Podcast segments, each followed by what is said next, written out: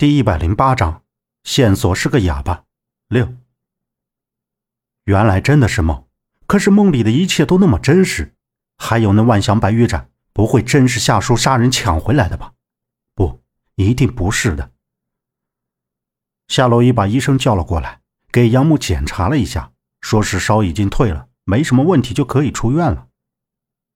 简单的收拾了一下，离开了医院，三个人就打了一辆车向酒店去了。周震在车上一直忐忑不安地看着杨木，小声地跟他嘀咕：“你说孟莎他们是不是真的死了？我没跟洛伊说他们的事儿，他还不知道。一会儿到了酒店，收拾收拾东西，咱们走吧。”“是啊，孟莎他们的事不能告诉洛伊，如果让洛伊知道，他又该乱想了。”杨木心里想着，对周震微微点了一下头。“对了，洛伊。”大强，陈方安怎么没有看到他？杨木瞅向前座的夏洛伊问道。夏洛伊说：“他在房间睡着了，醒了之后就去找他们，结果敲了半天门也没有回应，应该是房间没有人，他就回了自己的房间。在进房间的时候，看到巴特尔孟达离开酒店，再然后就是接到周震从医院打过来的电话。也就是说，自从进了酒店以后。”夏洛伊就再也没有见过陈方安。出租车停到了酒店门口，杨木和周震先下了车，正准备向大堂里面走，不料从右边冲出来一个人，定眼一看是刘通。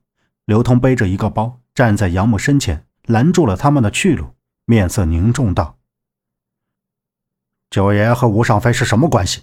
为什么这信里会提到九爷？”刘通突然冒出的这句话。让杨木一头雾水，疑惑道：“刘大叔，你在说什么？我听不懂。”“哎，你是谁呀？干嘛拦着我们？还说一些莫名其妙的话？”“走，杨木、周震，别理他。”夏洛伊给完钱，从后面跑了过来，说着挽上杨木的胳膊就往里走。周震站在一旁，也是没有听懂刘通说的话，他上前拉住刘通，说道：“刘大叔，你说的九爷是谁？”没头没尾的，谁知道你说什么呢？你看他刚好一点，你就让他先回去休息吧。有什么事儿明天再说。刘通从周震手里脱开，走到杨木面前。你不知道九爷，九爷是你爷爷。还有这白玉盏里到底藏了什么秘密？为什么说只有你们杨家人能解开？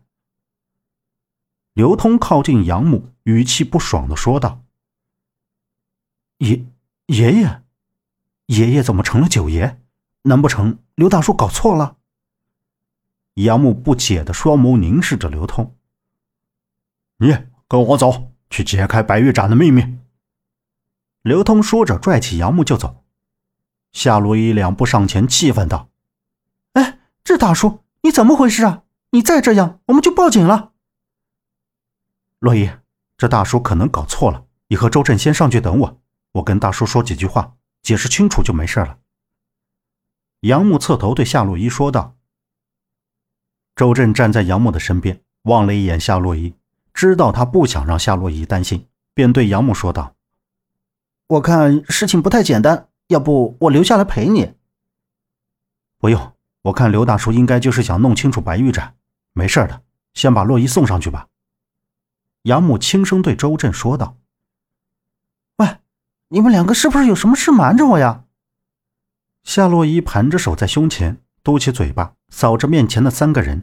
这一天都没见他们两个人的影子，还冒出来这么一个刘大叔，貌似他们都还认识，肯定是发生了什么事儿。洛伊，你看你又多想了，我们怎么可能有事瞒着你？这大叔是我们在逛古董街的时候认识的，有些问题想请教杨木，让他们聊吧。我们去找陈方安，走。周震向杨木抛了个眼色，就扶上夏洛伊的肩膀，推着他向大堂里面走去。等他们走远之后，两个人走到酒店门口侧面稍微隐蔽的地方。刘大叔，我问你，九爷究竟是谁？他不可能是我的爷爷。爷爷是非常忠厚老实的人，九爷听起来似乎是个有名气、很厉害的人。杨木质问道。刘通点燃一根烟。甩着手里的打火机说：“你爷爷不是叫杨光明吗？他要是叫这个名字，那就是九爷，没错。怎么，你是觉得我在骗你？杨木目光充满了质疑，然后说道：“叫杨光明的人很多，你怎么认为他就是我爷爷？而且那个叫吴尚飞的什么人，我也根本不知道，也不认识这个人。”刘通瞅着杨木，随后吸了一口烟，叼在嘴里，取下身后的背包，从包里取出来两张照片和一封信，递到杨木的眼前。这回你该信了吧？你爷爷曾是大洋商会的九爷，倒卖过烟草，倒卖过古董文物。杨木接过刘通手里的照片和信，照片都是黑白色的。第一张照片上面站着五六个人，穿着很正式。从左边开始数，第三个人，这人的相貌有些面熟，仔细看去，确实很像爷爷。那几个人头顶上方写着“大洋商会隆重开业”几个大字。再看第二张照片，照片前面就两个人，其中一个与第一张里面的爷爷如出一辙。翻到照片的后面，用墨笔写着杨国明，还有一个名字吴尚飞。杨木翻过去照片，看到挨着爷爷身边的这个人也是有些面熟，却不知道在哪里见过。又打开那封法师写给刘通的信，信中大概说了一下这个杨国明和吴尚飞有着某种关系，还有。写给刘通的一些话，具体杨国明和吴尚飞有什么生意或者交情，上面没有说。而最先发现万祥白玉盏秘密的人，就是爷爷杨国明。难怪刘通会让自己跟他去解开白玉盏的秘密。爷爷从来没有提过这个商会。杨木拿着照片和信纸说道。刘通从杨木手里把照片和信拿了过去，说道。你那时候还小，怎么会记得这么多？行了，就别说这些了，先跟我回家，把这白玉盏的秘密解开了。其他的事儿回头再说。刘大叔，我确实不知道白玉盏中的秘密，更不知道怎么去解开。杨木说道。就在杨木话音未落的时候，远处走过来几个人，越走越近时才看清，那是孟莎和李庆华。本集播讲完毕，感谢您的收听。